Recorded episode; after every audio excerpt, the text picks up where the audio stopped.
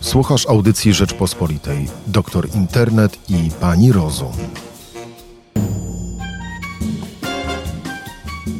Olej CBD ma leczyć autyzm, padaczkę, ból i ADHD.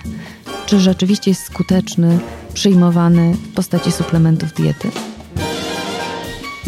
Na program zaprasza Karolina Kowalska.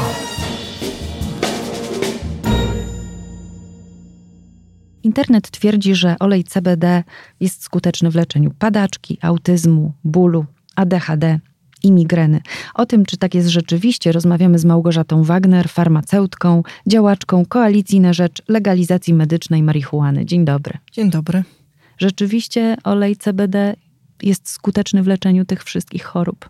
On potencjalnie może zostać wykorzystany rzeczywiście w leczeniu tych wszystkich chorób, natomiast y, w tej chwili mm, mamy jeden z problem, jednym z problemów jest to, że y, nie, nie jest to preparat dla każdego pacjenta, po pierwsze, a po drugie, terapią pacjenta nadal zajmują się w Polsce osoby, które nie mają wykształcenia medycznego. Zacznijmy od tego, czym jest olej CBD. W tej chwili jest to rzesza najróżniejszych preparatów, które w swoim składzie mają y, jako główny składnik cannabidiol, czyli to, to, to czyste CBD. Y, są to preparaty, które mają rejestrację na terenie Polski najczęściej jako suplementy diety, y, a jednocześnie w, z drugiej strony mamy rozporządzenie, które to samo CBD w postaci suszu i innych preparatów każe rejestrować producentom jako surowiec farmaceutyczny do wykonywania leków recepturowych w aptece przez farmaceutę. Czyli mamy pewną rozbieżność. Mamy jedną substancję, która może być zarówno traktowana jak, jako preparat stricte na receptę, który jest traktowany jako narkotyk, a z drugiej strony mamy preparat, który e, jest suplementem diety i tak jak to bywa w suplementach diety, są to preparaty różnej jakości. Ja to zawsze porównuję do aut, czyli mamy wśród nich maluchy i Mercedesy. A rozumiem, że y, olej CBD pochodzi od marihuany, od konopi. Od konopi. Jest to najczęściej preparat, który jest pozyskiwany z konopi włóknistych, a więc z konopi, które są pozyskiwane są hodowane dla, przemy, dla przemysłu takiego, nie wiem, włókienniczego do przetwarzania na olej, e, czyli nie są to e, e, to nie są typowo konopie siewne, tylko konopie, które zostały jakby posiane dla celów przemysłowych. Czy chorzy na padaczkę, cierpiący z powodu bólu, czy z powodu migreny, rzeczywiście mają podstawy, żeby wierzyć, że ten olej będzie skuteczny w uśmierzaniu bólu?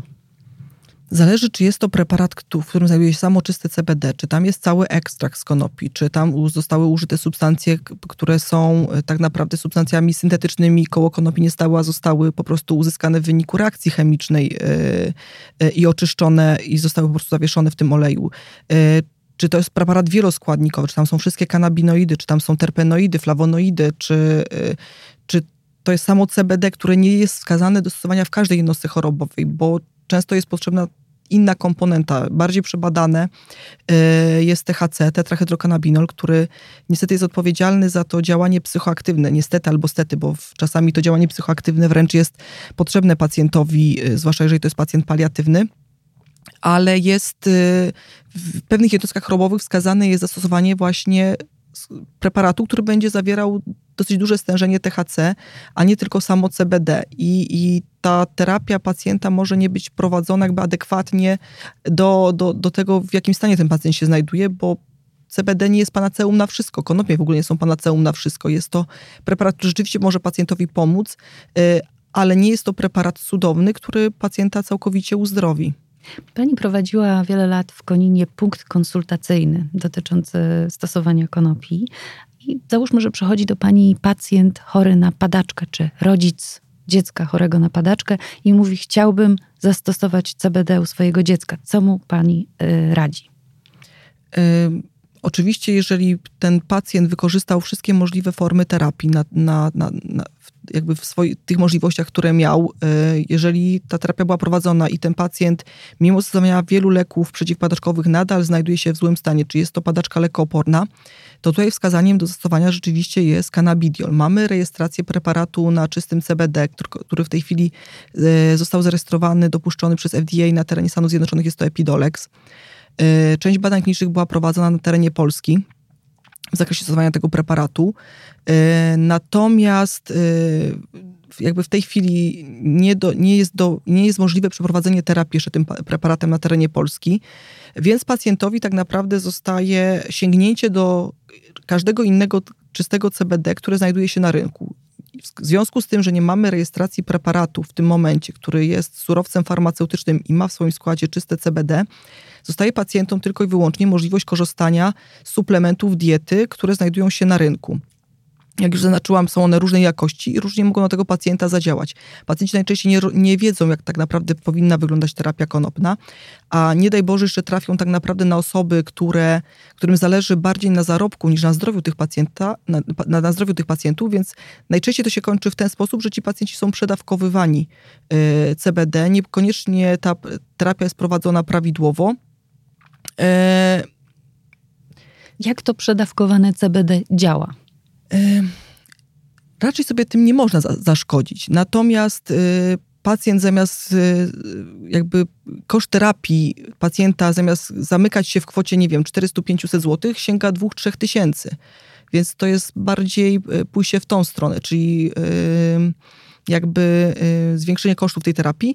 Jeżeli pacjent stosuje jednoskładnikowy preparat, to o czym większość osób nie wie, jest występuje w przypadku stosowania kanabidów coś takiego jak efekt dzwonu, czyli przy, po przekroczeniu pewnego progu yy, dalsze zwiększanie dawki powoduje, że przestaje to w ogóle na pacjenta działać, czyli zostaje zatrzymany efekt terapeutyczny, a wręcz odwrotnie, pacjent czuje się jeszcze gorzej niż jakby stosował mniejsze dawki, więc to trzeba dosyć inteligentnie prowadzić tą formę terapii, bo to jest w ogóle bardzo mądra roślina i ją można bardzo mądrze w terapii pacjenta wykorzystać, tylko trzeba wiedzieć jak.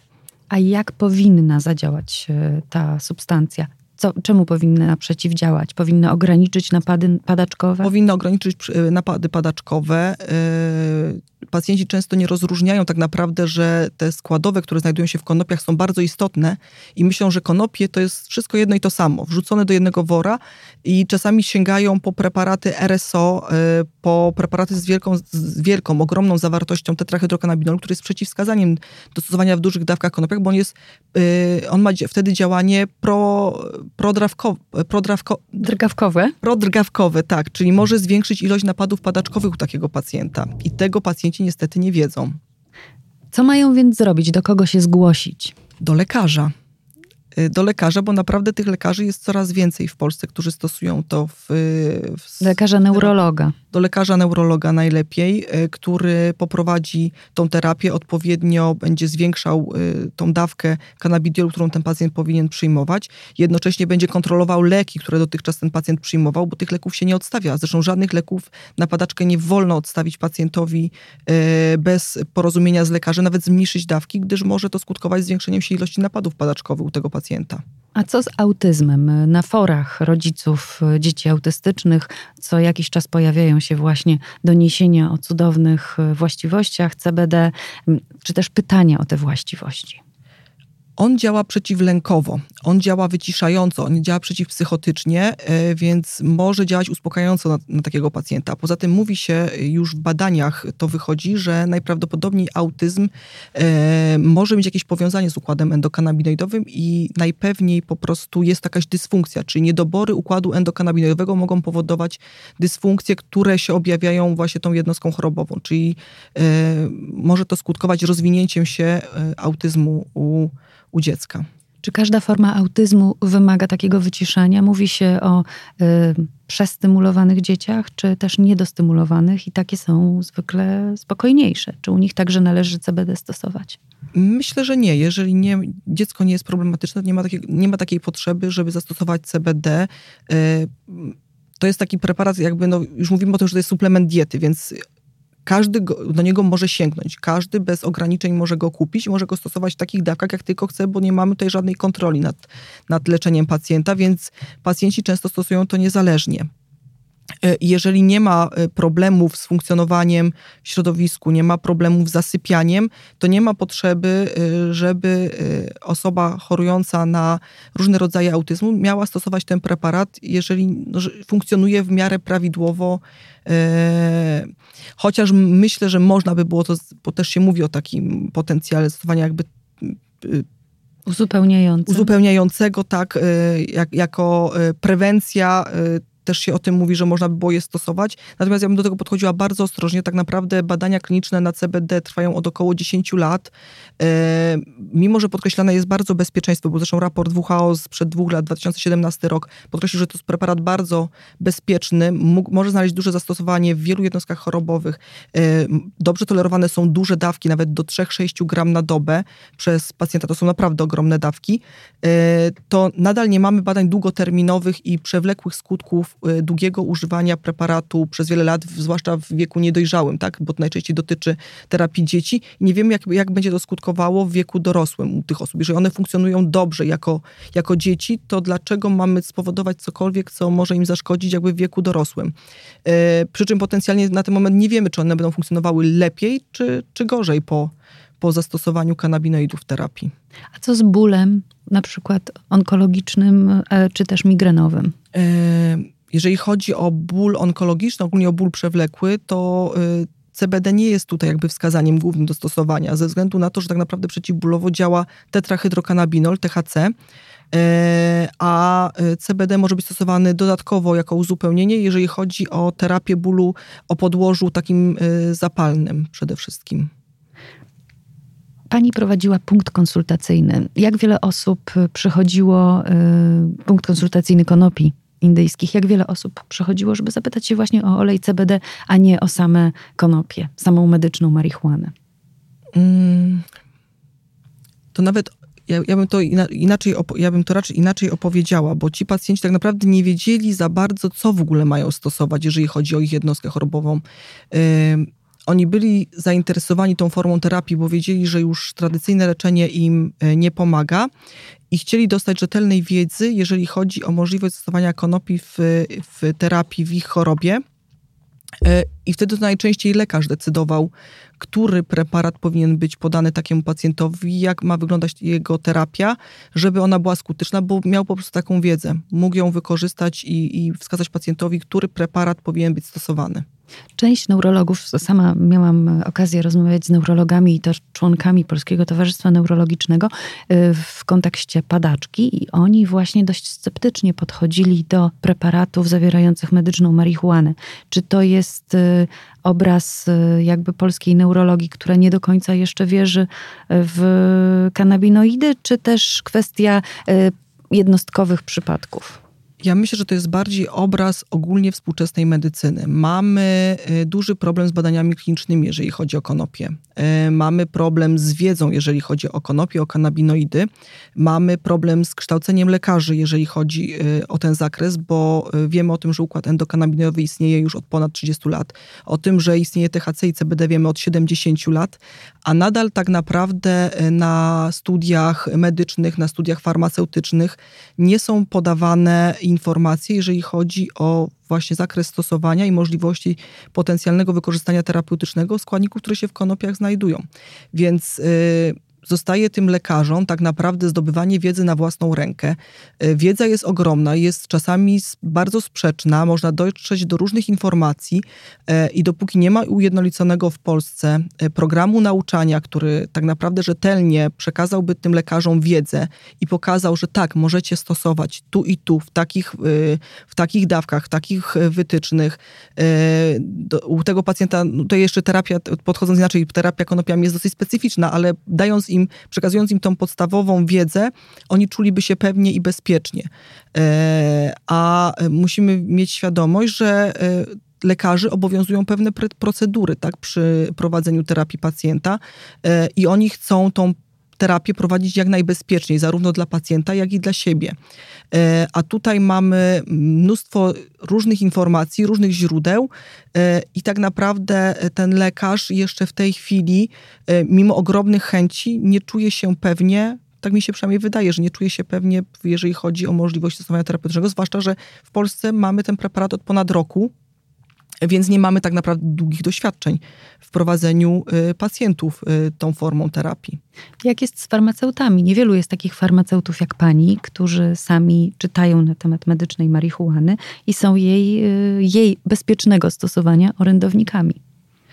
Mm, mimo wszystko podchodzą do tego myślę, że z otwartym umysłem, ze względu na to, że, że farmaceuci zawsze chcą w jakiś sposób tą, tą formę terapii pacjenta uzupełnić, natomiast farmaceuci nie mają przełożenia na tak naprawdę na leczenie pacjenta. Tutaj za leczenie pacjenta w Polsce samą, samą odpowiedzialność i, i, i, bierze lekarz, tak? Czyli to lekarz jest tym pierwszy, tą pierwszą osobą, która decyduje o formie leczenia pacjenta. Wiadomo, że konopie nie są lekiem pierwszego rzutu, drugiego, najczęściej tego trzeciego, jako uzupełnienie e, tej podstawowej terapii.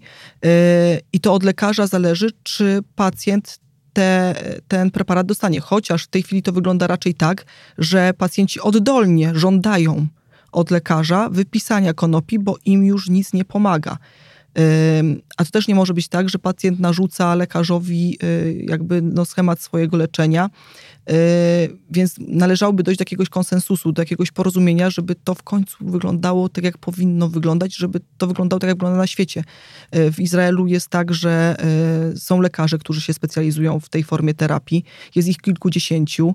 Oni mają ponad 100 odmian konopi do stosowania u swoich pacjentów. Tam jest refundacja, tam są specjalne miejsca, specjalne gabinety, które się tym zajmują i specjalne ośrodki, które dopuszczają i kwalifikują tych pacjentów do, do refundacji. Co by pani poradziła matce dziecka z autyzmem, z padaczką, y, z ADHD, która chce rozważyć stosowanie oleju CBD?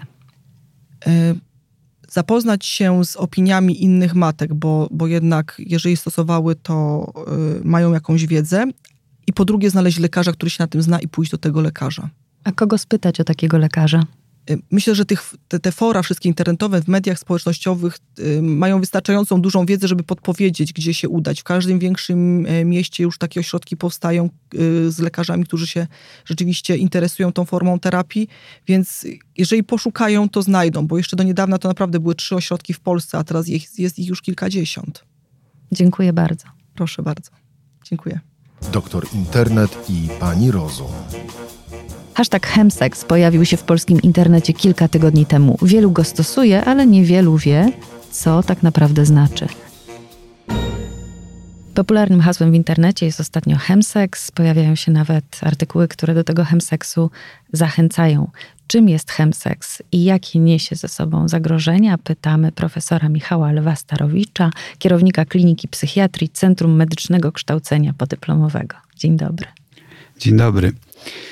E, czym jest chemseks? Chems, chemseks określany jest jako e, stosowanie substancji chemicznych w celu zwiększenia doznań związanych z aktywnością seksualną albo w różny sposób ułatwienia jej odbywania. E, przy czym te substancje są typowo stosowane albo przed planowaną aktywnością seksualną, albo w jej trakcie. I teraz tak, czemu, czemu to ma dokładniej służyć? Po pierwsze, y, zjawisko chemseksu, tak jak, y, tak jak y, badano je, wywodziło się szczególnie z, ze społeczeństw homoseksualnych mężczyzn. Ono jest znane już od kilkudziesięciu lat, więc to nie jest nic nowego. E, nawet możemy sobie obejrzeć z początku lat 80. film pod tytułem Cruising z Alem Pacino, którym już ten, to zjawisko było bardzo wyraźnie pokazane.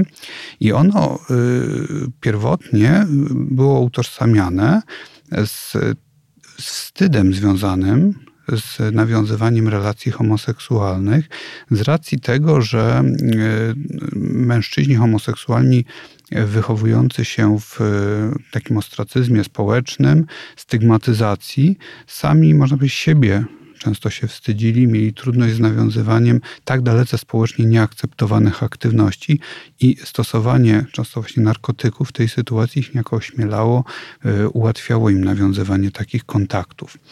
W gruncie rzeczy współcześnie te przyczyny stosowania e, substancji chemicznych, bo bardzo często są to substancje będące w grupie narkotyków, ale nie tylko, o tym może zaraz, e, jest związana z tym samym aspektem właśnie wstydu, trudności i różnego rodzaju zahamowań.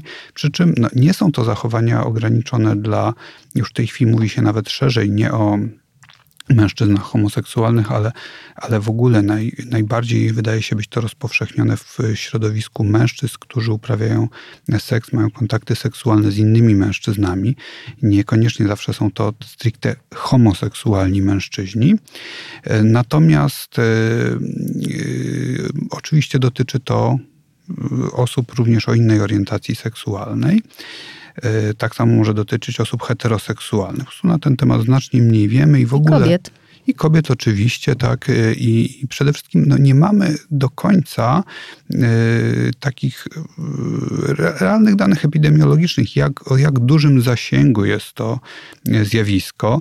W ogóle wydaje się, że w tej chwili upowszechnienie stosowania substancji psychoaktywnych jest dość duże, w szczególności jeżeli weźmiemy pod uwagę chociażby tak zwane miękkie narkotyki, czy przede wszystkim właśnie marihuanę. I z to, to co możemy, czego możemy się dowiedzieć, e, zbierając wywiady od, e, nie tylko od pacjentów, czy z różnych e, danych środowiskowych, wynika, że jest jednak to bardzo często używana, używana substancja i bardzo często również jest asocjowana z doznaniami seksualnymi. No, czego, czego dotyczy chemseks? Mm. Przede wszystkim, e, tak jak mówiłem, z jednej strony stosowanie tych substancji, która zmniejsza bariery społeczne, ośmiela, czy po prostu wzmacnia doznania, e, subiektywnie przeżywane też doznania seksualne, czy z drugą strony jakby poprawia tak zwaną sprawność seksualną. I tu jest druga grupa substancji, która bywa używana, to są leki stosowane na przykład... sildenafil. Na, na przykład jako jeden, tak? Czy inne substancje, podobne substancje chemiczne, które mają na celu poprawianie e, erekcji u mężczyzn przede wszystkim. No, bywają stosowane nie tylko przez mężczyzn, generalnie zwiększają e, ukrwienie tkanki erekcyjne, mogą wzmacniać też doznania seksualne przez to, a przede wszystkim są stosowane najczęściej przez mężczyzn, którzy mają bardzo silną potrzebę takiej no, właśnie wysokiej wydajności, sprawności seksualnej e, i nieraz w czasie imprez, gdzie na przykład spożywany jest alkohol, czy stosowane są różne używki, które mogą też osłabiać tą sprawność seksualną, albo oczekiwanie szczególna e, wydolność seksualna, na przykład e, w przypadku wielokrotnych kontaktów seksualnych z różnymi partnerami. E, no i stąd łatwo od razu już przejść do zjawiska różnych zagrożeń ponieważ do głównych zagrożeń przede wszystkim zalicza się różne ryzykowne kontakty seksualne i to szczególnie, gdzie jest związane to ze stosowaniem substancji psychoaktywnych, narkotyków, bo to są głównie substancje e, też łączone z chemseksem. E, czyli też ryzyko infekcji przenoszonych drogą kontaktów seksualnych, e, czy, czy ryzyko niechcianej ciąży, czy także różnych agresywnych zachowań seksualnych, czy nadużyć seksualnych. Bo tutaj w zakresie chemseksu możemy e, też umieścić na przykład tak zwane pigułki gwałtu. Jakie substancje są stosowane w grupie narkotyków, substancji psychoaktywnych? To są przede wszystkim substancje e, z grupy psychostymulantów współcześnie e, i, e, i tu właśnie też widać bardzo drogę, którą przeszli użytkownicy chemseksu na przestrzeni lat. Zmienia, zmienia się popularność różnych stosowanych substancji, a co za tym idzie też zmniejszają, zmieniają się nieco różne zagrożenia, które z tym wiążą. Panie profesorze, hemseks został użyty w popularnej pios piosence, no, w popularnym utworze rapowym i który wykonywany przez y, osobę no, małoletnią, dziewiętnastolatka bodajże, studenta, y, to sugeruje, że ten hemseks jednak zszedł po pierwsze pod strzechę, a po drugie, że zaczynają się coraz młodsi ludzie tym hemseksem interesować. Czy pan ma takie obserwacje? Czy w ogóle dochodzi do seksuologów informacja o tym, że dzieci już mogą mm, stymulować się w jakiś sposób, żeby uprawiać seks? Wydaje mi się, że świadomość społeczna ogólnie, ale także świadomość wśród specjalistów tego, jak często używane są substancje mm, psychoaktywne, jest jeszcze bardzo niewystarczająca. Mam też taką refleksję na przestrzeni lat pracy jako psychiatra, że w przeszłości y, nie widziałem zdecydowanie tak wielu przypadków różnych zaburzeń psychicznych spowodowanych substancjami psychoaktywnymi, jak widzę to obecnie, gdzie bardzo dużo pacjentów właśnie rozwija różnego rodzaju choroby, w szczególności psychozy, zespołu uzależnień właśnie z powodu stosowania substancji psychoaktywnych. Też można zobaczyć w mediach y, różne nagrania osób będące pod wpływem stymulantów, dopalaczy, które no, podejmują bardzo ryzykowne działania, czy, czy, czy na przykład są bardzo trudne do powstrzymania, gdzie nie czują zmęczenia, bólu, dochodzi do wielokrotnych urazów, wypadków i dalej podejmują różne aktywności, będąc pod wpływem tych substancji. Nieraz są to bardzo e, intensywne też doznania psychotyczne. Wspominałem już przed chwilą o tej, e, o tej ewolucji stosowanych substancji psychoaktywnych, co dotyczy również chemseksu. I tak, o ile kiedyś y, takimi często używanymi substancjami no była już marihuana, ale także opiaty, y, różne heroina i pochodne, które bardzo często, znaczy typowym działaniem była, była ta euforyzacja, ale też także znaczne uspokojenie, y, przez co osoby często nie kontrolowały zachowań seksualnych, co stosowanie dożylne wiązało się jeszcze z dodatkowymi drogami drogami infekcji, e, a później wesz, y, zaczęły wchodzić coraz częściej stymulanty. No i stymulanty y, takie jak początkowo amfetamina, kokaina, czy w tej chwili y, metamfetamina, metamfetamina czy jeszcze idąc dalej różnego rodzaju pochodne katynonu, na przykład mefedron, dopalacze różnego rodzaju, bywają bardzo silnymi stymulantami, które powodują bardzo znaczne pobudzenie. I to pobudzenie w szczególności sprzyja różnym zachowaniom impulsywnym. I e, tym samym ryzykownym, a także agresji seksualnej inne substancje, które bywają stosowane, takie jak e, gamma-hydroksymaślan, gamma-butyrolakton, są substancje o bardziej złożonym działaniu. To są te pigułki gwałtu? Między innymi wymieniane jako te pigułki gwałtu, tak, ale też stosowane dlatego, że ich działanie się zmienia w czasie, gdzie efekt początkowo pobudzający potem przechodzi w efekt znacznego uspokojenia. E, nieraz e, powtarzane dawki w celu uzyskania pobudzenia potem kumulują się, powodując bardzo znaczne e, no, tak zwaną sedację, aż do na przykład do omdlenia, utraty przytomności czy ryzyka różnych powikłań, też sercowo-naczyniowych. To są rzeczy, których my nie jesteśmy często w stanie przewidzieć. Kiedy trafiają do nas pacjenci pod wpływem substancji psychoaktywnych, czy na przykład z doznaniami psychotycznymi po różnych niebezpiecznych zachowaniach, to My niejednokrotnie nie wiemy, co te osoby mają w sobie, ponieważ każdego tygodnia powstają nowe substancje chemiczne i one są rozprowadzane na rynku. To, że ktoś na imprezie bierze na przykład tabletkę i uważa, że jest to ekstazy, to samo, które brał miesiąc temu, może być to zupełnie co innego.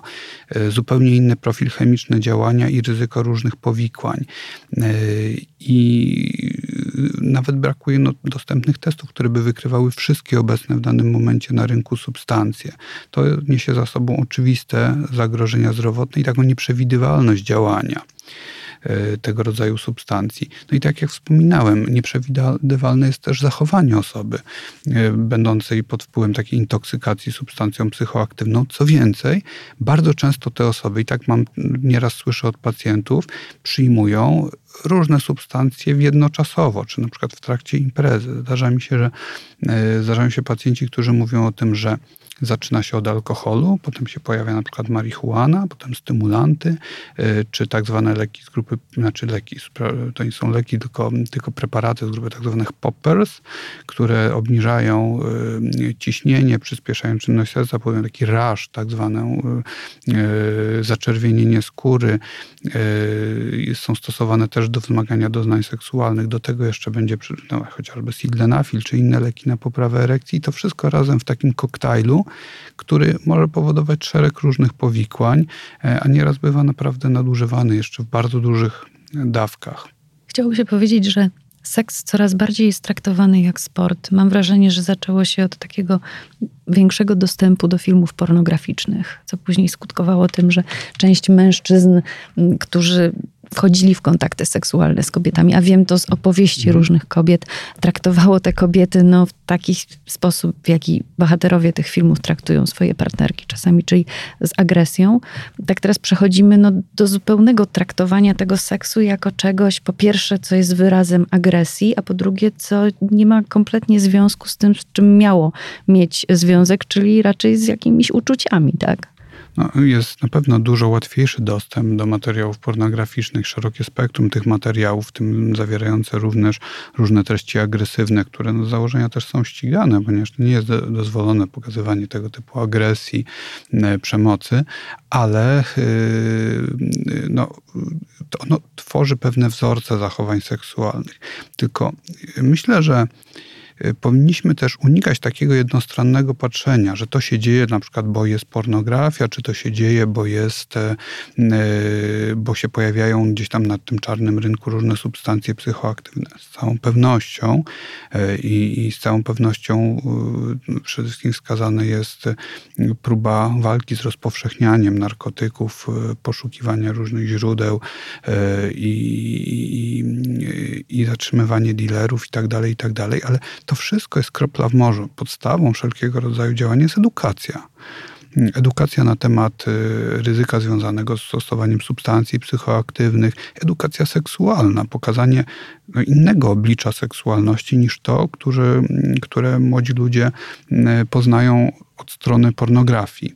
Jeżeli nie zaczniemy od tego, będziemy bezradni, ponieważ żadna metoda ograniczenia wpływu materiałów pornograficznych czy dostępu do narkotyku nie będzie tak skuteczna, jak to, że powinniśmy pokazywać, i to już w bardzo wczesnym etapie, e, aspekty zdrowia i różnych zagrożeń dla tego zdrowia. W tej chwili bardzo brakuje tego typu akcji e, edukacyjnych dla młodzieży w szkołach, to jeszcze na wczesnym etapie, zanim zaczną mieć dostęp do substancji psychoaktywnych czy do pornografii. Jeżeli oceniamy, że e, już jedna czwarta dzieci przed 12 rokiem życia ma dostęp do pornografii, no to kiedy mamy zacząć tą edukację? Ona się musi zacząć już wcześniej w szkole podstawowej. E, w odpowiedni sposób coś, co stanowi przeciwwagę dla tych materiałów, które tak czy inaczej różnymi kanałami docierają. Czyli ta agresja seksualna to jest też wynik braku edukacji. Oczywiście, że tak, tak, zdecydowanie. No i tak samo stosowanie substancji psychoaktywnych, jeżeli y, no, jest to traktowane w sposób bezkrytyczny, tak jak różnego rodzaju właśnie memy na zasadzie weź, będzie ci dobrze, wzmocnisz swoje doznania, a to jest naturalne, a nie chemiczne, a takie czy inne, no to wszystko jest, bazuje na niewiedzy yy, i oczywiście to jest, yy, to, tego typu rozpowszechnianie takich niebezpiecznych informacji zawsze powinno być ścigane, powinno być eliminowane, ale to jest y, mało skuteczny mechanizm, znacznie mniej skuteczny niż prewencja, niż na wczesnym etapie pokazanie różnego rodzaju zagrożeń. Trzeba mówić wprost o pewnych rzeczach, trzeba wprost mówić o powikłaniach, o narkotykach, bo jeżeli o nich nie będziemy mówić, czy jeżeli nie będziemy mówili o seksie, to nie znaczy, że go nie ma. On jest tak samo, albo nawet jeszcze bardziej współcześnie, tylko tylko właśnie on się pojawia w sposób y, niekontrolowany, odhamowany z różnego rodzaju zagrożeniami i błędnymi wzorcami. Dziękuję bardzo, panie profesorze. Dziękuję. To była audycja Rzeczpospolitej, doktor Internet i pani Rozum.